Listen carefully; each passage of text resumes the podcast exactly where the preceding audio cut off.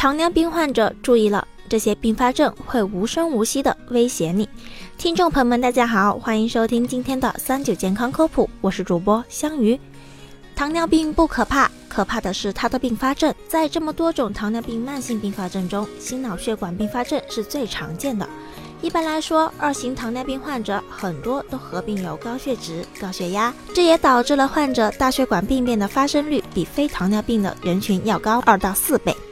此外，糖尿病患者的肾脏也更容易受伤，新生并发症的出现也严重影响着患者的生活质量和寿命。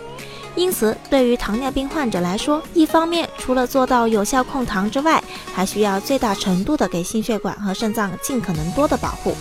另一方面，由于很多降糖药物从肾脏排泄，所以已经出现肾脏病变的糖尿病患者在选择降糖药的时候，就要多多注意它的特殊性。近年来，糖尿病患者是越来越多了，无论是患病时间较长的，还是新发病者，具有合并症或者并发症的患者数量都比较多。其中，合并症包括高血压、冠心病等，并发症则以肾脏病为主。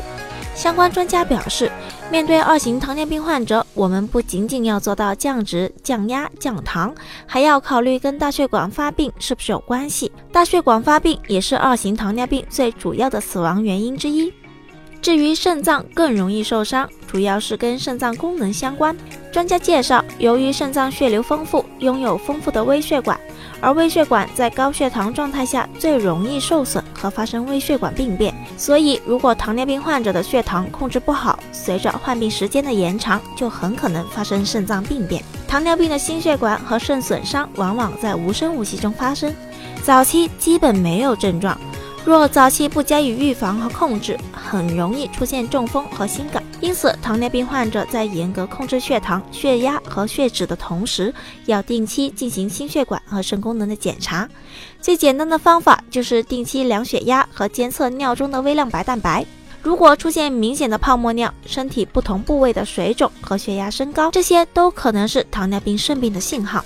疲劳、过度活动后出现气促、胸闷等症状时，则可能是心血管在报警，应该及时到医院就诊。此外，如今市面上降糖药多种多样，稍有不慎就会选错药，造成无法想象的后果。对此，专家建议，在降糖药的选择上应该特别当心。首先要兼顾患者的病理生理特点，其次要兼顾用药的安全，考虑合并症和并发症。比如药物的代谢是否会对肝肾有影响？二型糖尿病合并心血管疾病和肾脏疾病的患者非常常见，所以糖尿病患者不能认为单纯的血糖控制好了就达到了治疗的目的。治疗糖尿病的真正目的是减少或延缓并发症的发生和发展，降低死亡率。好了，今天的节目也差不多了，我们明天再见吧。